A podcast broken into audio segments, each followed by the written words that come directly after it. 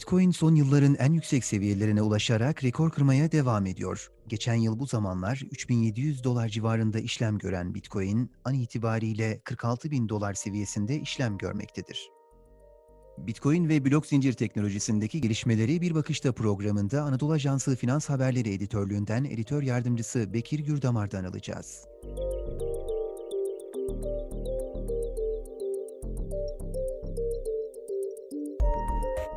Hoş geldiniz Bekir Bey. Hoş bulduk, merhabalar. Bitcoin'deki bu son artışın sebebi nedir? Neden bu kadar arttı? Aynı zamanda Bitcoin e, dijital bir para olarak kabul edilecek mi sizce? Şimdi bu hafta piyasaların en çok konuştuğu konuların başında Bitcoin'e ilişkin gelişmeler vardı.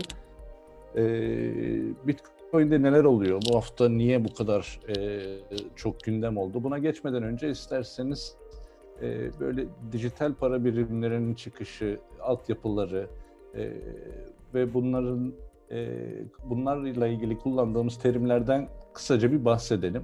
Bitcoin başta olmak üzere tüm dijital para birimleri blok zincir altyapısını kullanıyor. Blok zincir altyapısı e, dediğimizde ne kastediyoruz? Kısaca şöyle birçok tanımı var, birçok açıklaması var. Çok uzun uzun açıklamak istemiyorum. Benim en beğendiğim e, açıklamalardan biri şu, e, merkezi olmayan, yani çünkü en önemli noktası bu, merkezi olmayan yani bir kişi, kurum ya da devletin hakimiyetinin olmadığı, sürekli büyüyen bir kayıt defteri olarak tanımlayabiliriz blockchain altyapısını, e, blok zincir altyapısını. E, popülerliği nedeniyle sürekli Bitcoin ile anılsa da birçok e, uygulama alanı var blok zincirlerin.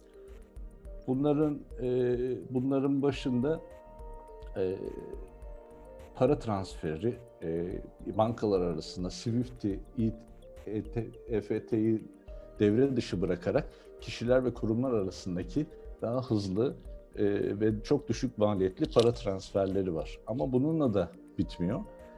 E, blok zincirde sisteme girilen verilerin kopyaları binlerce kişiye ait bilgisayarlarda şifreli olarak saklandığı için bu kullanıcılara her türlü veri e, anlamında şeffaflık ve güvenilirlik sunuyor.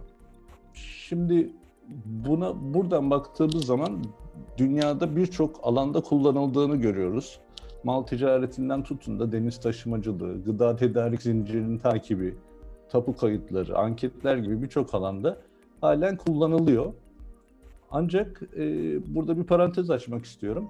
Bu kadar şeffaf, üzerinde manipüle edilemeyen verilerin kullanımı günümüz dünyasında şirketler ve e, otoriteler tarafından ne kadar tercih edilir, e, ne kadar yaygınlaşabilir bu ayrı bir tartışma konusu başlı başına.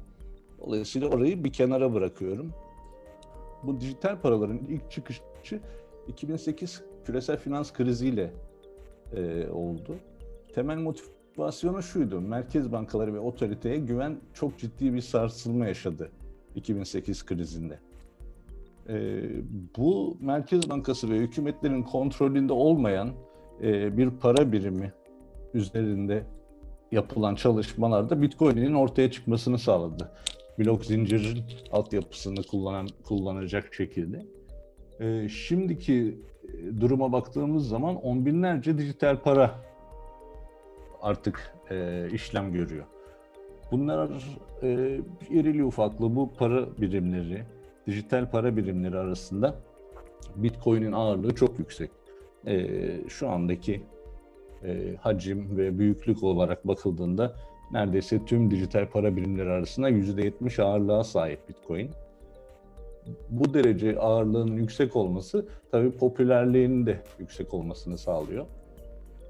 Bekir Bey, e, 2008 e, krizinden bahsettik. 2008 krizinde özellikle Merkez Bankası, Amerikan Merkez Bankası Fed'in tarihinin neredeyse 6 katı, 6-7 katı civarında e, bir para basımı var. E, yani bu acaba doların artık e, piyasadan, daha doğrusu tedavülden, uluslararası rezerv para ol, olmasından e, biraz uzaklaşıp artık yerine Bitcoin e, gibi bir dijital paranın gelişi gibi anlayabilir miyiz bu konuyu? Şimdi orada e, şöyle bir ikilem var. E, siz çok doğru bir noktaya değindiniz. Yani Merkez Bankası özellikle FED e, çok ciddi miktarda para basarak tahvil alım programlarıyla piyasayı destekledi. Bunlar krizden kolay çıkabilmeyi sağ, çıkabilmeyi sağladı dünyada. Bunun en önemli nedeni Fed'in aktarım mekanizmasını kullanabilmesi. Bu ne demek? E, doların piyasalar üzerindeki etkisinin çok fazla olması. E, doların bu etkisi azalmış olup yerine başka bir e, Bitcoin gibi bir otoriteye bağlı olmayan para birimi olduğunu düşünelim. Birçok avantajları olmakla beraber dezavantajları da var. Nedir? Merkez bankalarının piyasayı destekleme imkanlarını elinden almış olacağız büyük ihtimalle. Şu, e, son bir senedir yaşadığımız bu Covid-19 salgını krizinde de mesela hala içinde olduğumuz burada e, yine merkez bankalarının piyasaya çok önemli destekleri olduğunu ve mümkün olan en e, az etkiyle atlatabilmesi sağlanabildi. Şimdi bu bunları bir arada düşününce Bitcoin'in dolar yerine geçip geçmeyeceği konusu biraz daha yani biraz daha derken uzunca bir süre daha tartışılacak gibi görünüyor. Ve bu Bitcoin de olabilir, başka bir şey de olabilir. E, piyasadaki kullanılabilir ticarette, dünya ticaretinde kullanılabilir rezerv paradaki yapılacak değişiklik yanında birçok e, farklı yan etkiyi de ortaya çıkaracaktır çünkü. Bekir Bey peki dolar sınırsız bir para. Yani FED e, istediği zaman e, istediği kadar dolar basıp piyasaya sunabiliyor. Peki evet. bunun sınırlı bir paraya geçişi e, olabilir mi sizce? Yani çünkü kriz dönemlerinden sonra e, genelde sınırlı paraya geçiş e, de olmuş tarihte. E, bu konuda ne dersiniz? E, işte yani buradaki benim düşüncem e, olma ihtimalinin çok düşük oldu. Benzer e, noktadan çıkacak olursak Bitcoin'in en önemli özelliklerinden biri arzının sınırlı olması. Dinleyenler için hatırlatalım 21 milyon e, Bitcoin sınırı var. E, bu 21 milyon çok daha uzun bir süre de üretilecek belki ama tamamlanması ama 21 milyon da kalacak her türlü. E, dolayısıyla burası bunun e, arzının sınırlı olması talebe çok fazla bağlı hareket etmesi anlamına geliyor. Talebe çok bağımlı olması da içinde bulunduğumuz süreç gibi çok ciddi dalgalanmalara neden olabiliyor. E, bir para birimiyle ilgili siz e, bir şirket yöneticisi olsanız, bir e, herhangi bir iş yapacak olsanız para biriminin mümkün olan, olan en sa- sabit, stabil bir şekilde hareket etmesini istersiniz. Ona göre planlarınızı yaparsınız. Kar zarar beklentilerinizi ona göre ayarlarsınız. Bitcoin ve gibi bunun gibi e, arzı sınırlı olan ve merkezi bir e, arkasında regülasyon olmayan bir e, para birimiyle bunları yapmak çok mümkün değil. Çünkü talep yükseldikçe fiyat çok yükselecek. E, yani düşünün dün bir açık yani iki gün önce bir açıklamayla Bitcoin'in fiyatı bir anda neredeyse 10 bin dolara bir günde 10 bin dolara yakın e, oynaklığa neden olabiliyor. Bu yükseliş olduğu gibi düşüş de olabilir. E, böyle bir e, değer üzerinden fiyatlama yapmak çok mümkün değil. O yüzden ben e, çok uzun vadede daha farklı e, bir duruma gelmesi halinde belki tartışılabilir ama şu anda ona çok uzak olduğumuzu düşünüyorum. Bekir Bey peki e, normalde Bitcoin'in fiyatı e, uzun bir süre 10 bin dolar civarında e, kaldı. Ondan önce yine 6-7 bin civarında uzun süre kaldı. Ama gerçekten volatil bir piyasa. Yani bir anda yükselişler ve bir anda düşüşler gerçekten evet. gerçekleşiyor. E, bu anlamda Bitcoin'in güvenilirliğiyle alakalı e, ne söylemek istersiniz? Şimdi e, Bitcoin sonuçta e, değer olarak, varlık olarak güvenilirliği konusunda e, çok fazla şüphe yok. Ama oynaklığı konusunda herkesin kafasında soru işaretleri var. Bu oynaklık devam ettiği sürece ne bir e, ödeme aracı olarak kullanılmasının yaygınlaşmasını e, ne de bir yatırım aracı olarak sürekli sürdürülebilir hale gelmesini beklerim ben. E, şimdi dijital paralarda e, halen bir regülasyon yok. Yani bir düzenleme e, yapılmış değil otoriteler tarafından. E, merkez bankaları kendi dijital paralarını çıkartmak için uzun süredir çalışıyorlar ve bu çalışmalar bir kısmı sonuç aldı, bir kısmı da önümüzdeki dönemde sonuçlar alacaklar.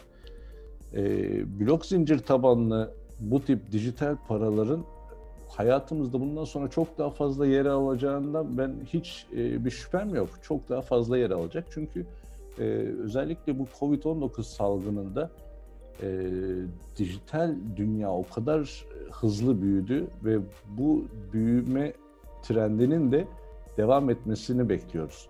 E, dijital dünya bu kadar hızlı büyürken buradan ortaya çıkan e, ve fiziki olmayan sanal ortamda insanların birbiriyle paylaşabileceği para birimlerinin de her geçen gün kullanılabilirliği bu olanda artabilir. Buradaki soru işareti şu oluyor, e, buna otoriteler, merkez bankaları izin verir mi? Ne kadar verir? E, ben bunun sınırlı olacağını düşünüyorum. Mutlaka e, dediğim gibi e, merkez bankalarının para politikalarının etkinliğini ellerinden kaybetmemesi gerekiyor. Bu sadece merkez bankalarının kendi gücünü ellerinde tutması anlamında değil. Piyasalar için de büyük bir gereklilik. E, dolayısıyla bu gücü e, ellerinden kaybetmemek için mutlaka buradaki regülasyonlar sınırlayıcı anlamda olacaktır. E, bu sınırlayıcı e, regülasyonlar da e, Bitcoin başta olmak üzere dijital paralar için en büyük risklerden birini oluşturuyor. Mesela bu haftaya gelirsek, bu haftadaki gelişmelere gelirsek Tesla'nın Amerika'da Menkul Kıymetliler ve Borsa Komisyonu'na bir bildirimi vardı. Bu bildirim e, Bitcoin'e özel bir bildirim değil bu arada. Yani kendi varlıklarının kamuya açık olan şirketlerin yaptıkları bildirimlerden biri. Burada bir buçuk milyar, milyar dolarlık Bitcoin aldığını açıkladı Tesla. E, portföyünde bulundurduğunu açıkladı. Bir yandan da ödeme türü olarak da Bitcoin'i kabul etmeyi planladığını söyledi. Bu anlamda e, Bitcoin'e aslında e, son dönemde kurumsal şirketlerin de e, girişi yani piyasasına girişi e, uzun süredir gerçekleşiyor. Yani e, çeşitli yatırım fonları ile başladı. Aynı zamanda kurumsal firmalar da artık Bitcoin e, alacağını e, açıkladılar. Ya bu sizce e, fiyatta bir e, fiyatın bu şekilde e, yükselmesine sebep olabilir mi?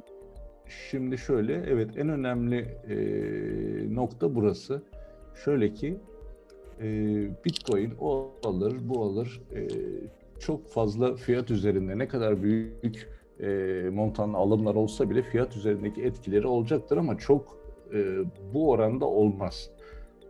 Bu kadar yüksek oranlı etkilemesinin sebeplerinden biri bu e, Tesla'nın bunu bildirmesi e, bir milat olarak ben e, düşünüyorum dijital para birimleri konusunda. Neden böyle düşünüyorum?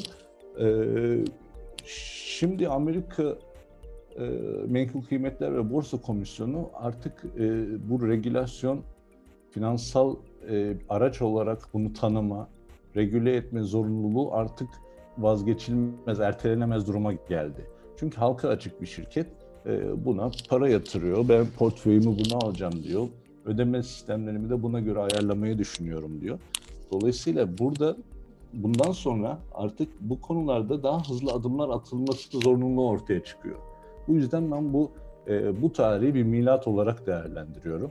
Peki Bekir evet. Bey, e, e, özellikle e, kısa vade ve uzun vade olarak artık e, Bitcoin e, daha da yükselir mi? E, gelecekte Bitcoin ne olacak? Bu konuda neler söylemek evet. istersiniz? Şimdi e, şöyle bir değerlendirme toparlayacak olursak, e, ödeme aracı olarak kullanılması meselesine önce kısa bir, bir değineyim çünkü e, bu para birimlerinin e, geleceği hakkında bence en önemli noktalardan birisi bu. E, bir varlığın ödeme aracı olarak kullanılabilmesi için e, daha önce söylediğim gibi fiyatının aşırı oynaklık göstermemesi gerekiyor. Yani bunu hiçbir şirket, hiçbir yatırım kuruluşu istemez. E, neden? Çünkü plan yapamazsınız. E, geleceğe yönelik projeksiyon çizemezsiniz. Karlılığınızı, zararlı, zararınızı kontrol edemezsiniz. Dediğim gibi bir günde 10 bin dolara yakın bir dalgalanma yaşayan bir para biriminin ödeme aracı olarak hiç kimse tercih etmez. Ha, bu stabilite sağlanabilir mi? Sağlanacaktır. Şu an bir sarmal içindeyiz. Şöyle ifade edeyim. Ee, popülerlik arttıkça yeni katılımcıların ilgisi ve talebi artıyor. Bunlar geldikçe de fiyat daha da artıyor. Bu birbirini destekleyen bir sarmal haline geldi. Ee, bu sarmal devam ettiği sürece fiyatta yükselebilir. Bu fiyatta bir üst şu, en fazla şu olur gibi bir şey söylememiz mümkün değil. Ee, nereye kadar gideceğini hiç kimse bilemez ama nereye kadar düşeceğini de kimse bilemez. Yani bu tip e, fiyat hareketlerinde, varlıklarda oluşan fiyat hareketlerinde talep kesildiği anda, yeni giriş bittiği anda içeride olanların yapacakları satışlar fiyatların çok hızlı bir şekilde de geri düşmesini sağlayacaktır. Bu yüzden e, yatırımcılar eğer ki e, dijital paralardaki bu e, yükseliş rallisinden faydalanmak istiyorsa tabii ki alabilirler. E, ama buradaki risklerin mutlaka farkında olmaları gerekiyor. De, konuşmanın başından beri söylediğimiz riskler nelerdi? E, regülasyon riski var. Bunlar büyük ihtimalle sınırlayıcı riskler olacak. E, diğer merkez bankaların atacağı adımlar var. E, onun dışında e, arzı sınırlı olan bir şeyde çok yüksek montanlı alım yapmış büyük spekülatörlerin hareketleri olabilecek. E bunları bunları düşünerek, bunları bilerek bu riskleri yönetebileceğini düşünen kişiler buralara elbette yatırım yapabilir.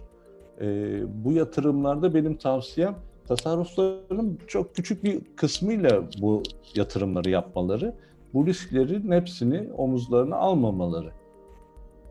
Teşekkürler Bekir Bey. Anadolu Ajansı'ndan Finans Haberleri Editör Yardımcısı Bekir Gürdamar'ı dinlediniz. Hoşçakalın.